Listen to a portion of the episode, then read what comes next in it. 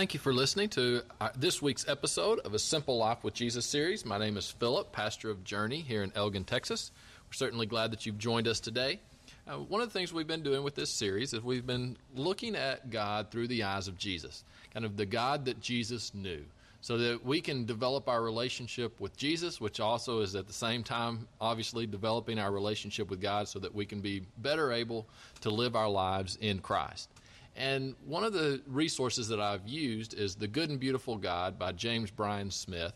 I actually heard him speak at a conference and uh, got to interact with him some. And, uh, and I, I, like a lot of the um, perspectives that he has uh, on God and on Jesus and on our relationship with him. Um, one of the things that we focused on last week is we focused on God's love and really emphasized uh, how unconditional that is that God loves you no matter what, no matter what you've done, uh, where you've been. Um, God loves you. He loves you because He created you. You know, and, and that's been a, a strong emphasis uh, over the last few years um, is is God's love, and part of that is in response to some of these false narratives that we've had about God, of that have focused on God's anger or God's wrath, and and I think there's been a natural reaction uh, to that kind of unhealthy portrayal of God, uh, where some people's first thought about God is that, oh, God hates sin, so therefore God is angry at me because I'm a sinner. Uh, rather than that being the first thing we think of about God, is we need to think of God as a good and a loving God who loves us. But yet, the danger with that, and I completely recognize where this danger is, is the danger becomes if we focus too much on God's goodness and God's love, which I focus a lot on that, is there will be people who will say, well, what do you do with sin? How do you deal with that? And the reality is, as many have dealt with it by saying, well, maybe God isn't as concerned with sin as we've, uh, as, as we've kind of portrayed in the past. But I think as, as Christians, as followers of Christ, we need to look at who Jesus was, what did he say, who was the God that he knew that he was representing, that he was, and how does sin and God's love and goodness, how do those interact and how do those mesh? See, I think we live in a time where we don't like to uh, to think that uh, things are, are nuanced, that there's uh, that that life is a, is a lot of gray. We like things to be black and white. So sometimes it's easier just to say, "Oh, God hates sin, so therefore you better quit sinning." and uh, you know and repent and ask for God's forgiveness, and then maybe you'll be okay. But we focus on that side of God. And then the, on the other hand, will there will be those who will focus on the fact that oh no, God is so loving and loves you so much and is so good that you know what sin really isn't all that important. Well, neither of those are the full truth. It's it's obviously somewhere in the middle, and so some of these you know negative and incorrect narratives that we've had of God um, kind of go something like this that, that God is wrathful. Right? There are those that focus on the wrathful side of God. And they kind of feel like God is angry all the time. Because wouldn't you be? If you were a God whose main focus was sin, and as you looked down on the earth and saw all the sin, wouldn't you have to be angry all the time? Because there's there's so much negativity. There's so much sin out there. And so, in our human minds, many times we see God and we think, man, if He hates sin, man, He must be angry all the time. And if He hates sin, I sin. So, therefore, does, does that mean that God hates me? And, and then we, we try to convince ourselves and we allow ourselves to believe, okay, well, now we do have Jesus, and Jesus is kind of the nice one uh, who stepped in and, and has paid for those sins so that we can have that relationship with God. Uh, but but what that does is it gives us this really ugly view of God. And God is not just wrathful. God does love us. So focusing and kind of thinking about God as being strictly a God of wrath is not healthy. Then many times we go to the other side. And that other false narrative about God is that God doesn't care about our sin. That's becoming more and more popular. Um, it's bec- becoming more and more difficult to talk about what sin may be, right? You can get in a lot of political trouble if you start throwing around and connecting the word sin with nearly any behavior, right? And so many times what we've done is we've kind of moved to that other other direction in response to a, too much of a focus on the wrathfulness of God. We've said, "Oh no, you know, God is uh, just the opposite. He's a he's a God who loves us. Um, he's not a judgmental God, you know, and and we kind of get this teddy bear feel of God, um, and that is that is not the case either, because God is a holy God, which means that he can't, can't just turn his back and look the other way um, when, when sin is so evident and so powerful. So, what do we do with this? What is the correct narrative? Jesus' narrative of God is basically this that wrath is God's right action. That the wrath of God is the correct action of God towards sin. Now let's flesh this out a little bit. Many times we look at Jesus and we see, oh, Jesus was just this loving person um, who came to show us how much God loves us. That is very true. Jesus loves us deeply. He reflects God's love for us because he is God. But Jesus also spoke a lot about condemnation and wrath. And, you know, sometimes uh, we we like to read the Bible um, like we watch uh, TV um, with a, that has been DVR'd. I don't know about you, but whenever I'm watching TV and uh, I can't stand watching commercials anymore. In fact, I, I don't know if my girls know what a commercial is. Because what happens whenever we get to the commercials, we're like, I don't want to listen to that, so we skip over it to the next part that we want to watch. Unfortunately, I think we read the Bible that way. And we love reading about Jesus and how much he loves us and all of this. And then maybe those times whenever he talks about condemnation and judgment, we're like, ah, time to hit the fast forward button. There's many verses where Jesus talks about the wrath of God. John 5:28 says, "Do not be astonished at this, for the hour is coming when all who are in their graves will hear his voice and come out, those who have done good to the resurrection of life, and those who have done evil to the resurrection of condemnation." Right? Um, Matthew 16, 27. For the Son of Man is to come with his angels in the glory of his Father, and then he will repay everyone for what has been done. Uh, Matthew 12, 36, 37. I tell you, on the day of judgment, you will have to give an account for every careless word you utter. For your words you will be justified, and by your words you will be condemned. John 3, 36. Whoever believes in the Son has eternal life. Whoever disobeys the Son will not see life but must endure God's wrath. Jesus uses those words of condemnation and wrath, and those are not politically correct words for us to use anymore, but yet that does not mean that they are not true. So we need to look at what does Jesus mean whenever he's talking about this? What does it mean whenever he says God's wrath that we will deal with that, that we will have to face that? One of the problems is is many times we connect God's wrath with an emotional response. For example, if I if I said and wrath, we pretty much don't use that word except uh, in attributing it to God.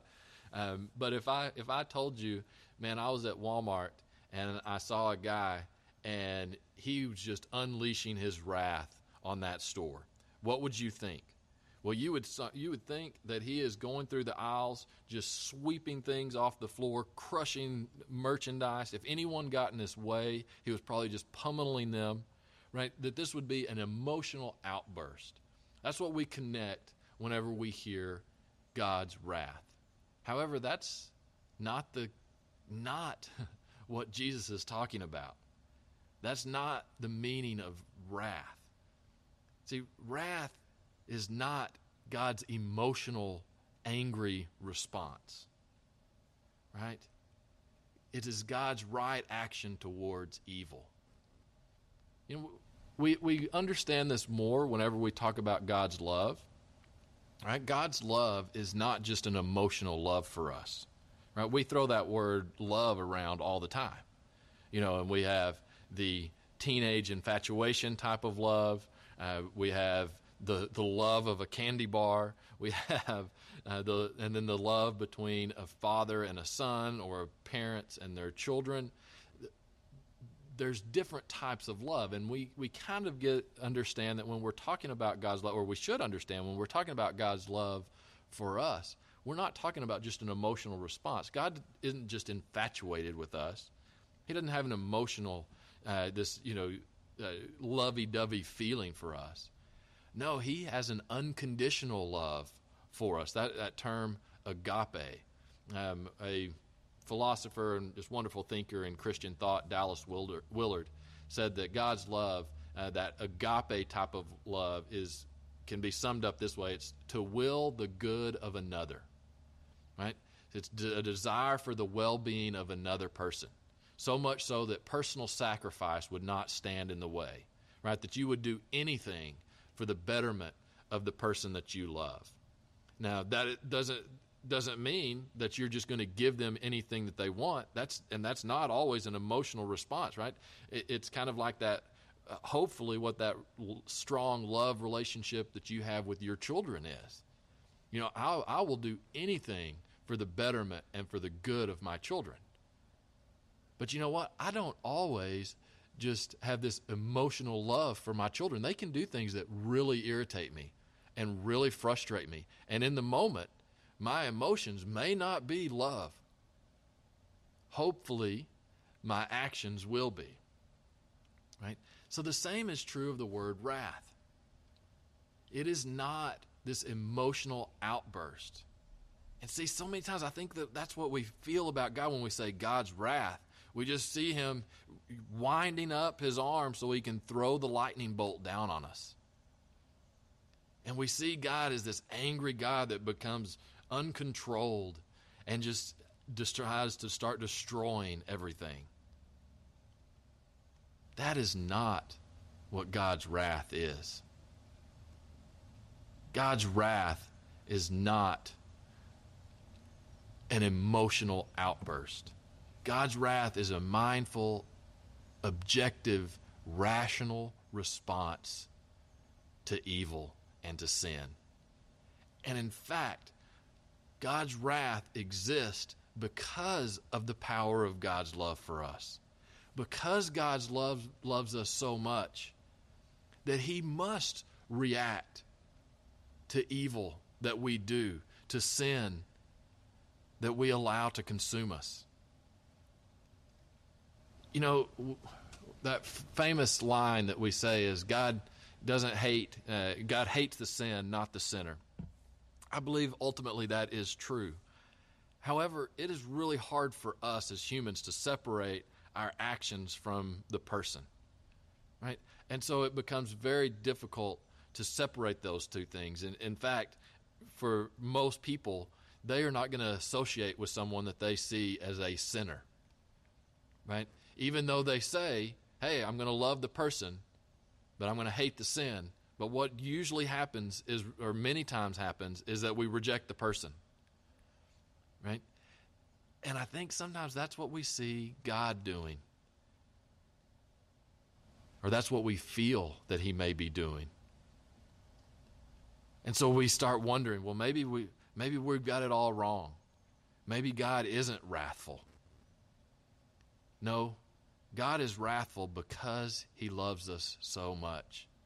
You know, it's not so much that God hates the sin, he does, but he really hates what sin does to us. Because what sin does to us is it starts destroying us. God created us to live a life in him. That is how we experience love and joy and peace in this crazy world. But what sin does is it pushes us further and further from God. And so we start to become overcome by evil, by death, by frustration, by anger, by hurt, by pain. And God's wrath is a result of his love for us. He hates to see us in that state. He hates to see us hurting. He hates to see what sin does to us. And so God has to deal with our sin. God is a holy God. And God wants us to experience the new life that comes in Him. You know, we shouldn't see God's wrath as a, a, an angry, ugly thing. No, we should see it as an expression of His love. Do you really want to follow a God who doesn't care about how sin destroys your life? Of course not. Just like as a parent, I am failing at my job miserably if I just pretend that everything my ch- children do is perfect and good and right. Because guess what? It's not.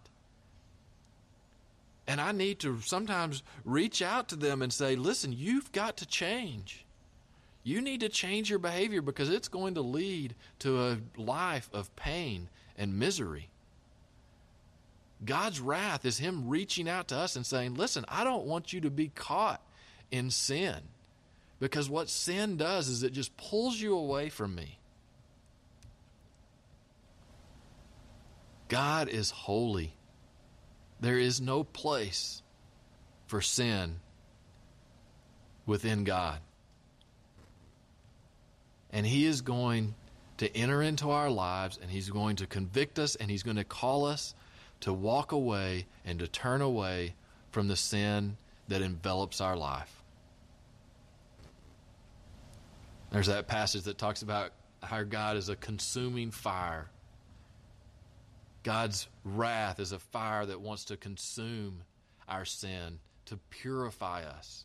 And you know what? That is not an easy thing, and it's not a pleasant experience always. It can be difficult. But man, we do such an injustice whenever we think that God's wrath is this irrational anger towards us. No, it is a rational response by a loving God to sin that is destroying us from the inside out. This week, I just want to encourage you to think about what are those areas in your life uh, that are pulling you further from God. Allow God's wrath to enter into you and start burning that stuff away. It may be difficult, it will be difficult. It means that you may have to change behaviors. You may have to change things that you're watching or things that you're listening to. You may have to change friends. You may have to distance relationships within your family. But it is so important that you allow God's wrath to cleanse you from that sin so that you can experience the life God created you to experience. So you can experience His love and joy and peace, even in the midst of a world that is consumed by sin. Sometimes it's in God's wrath that we see the depth of His love for us. Thank you for joining us this week.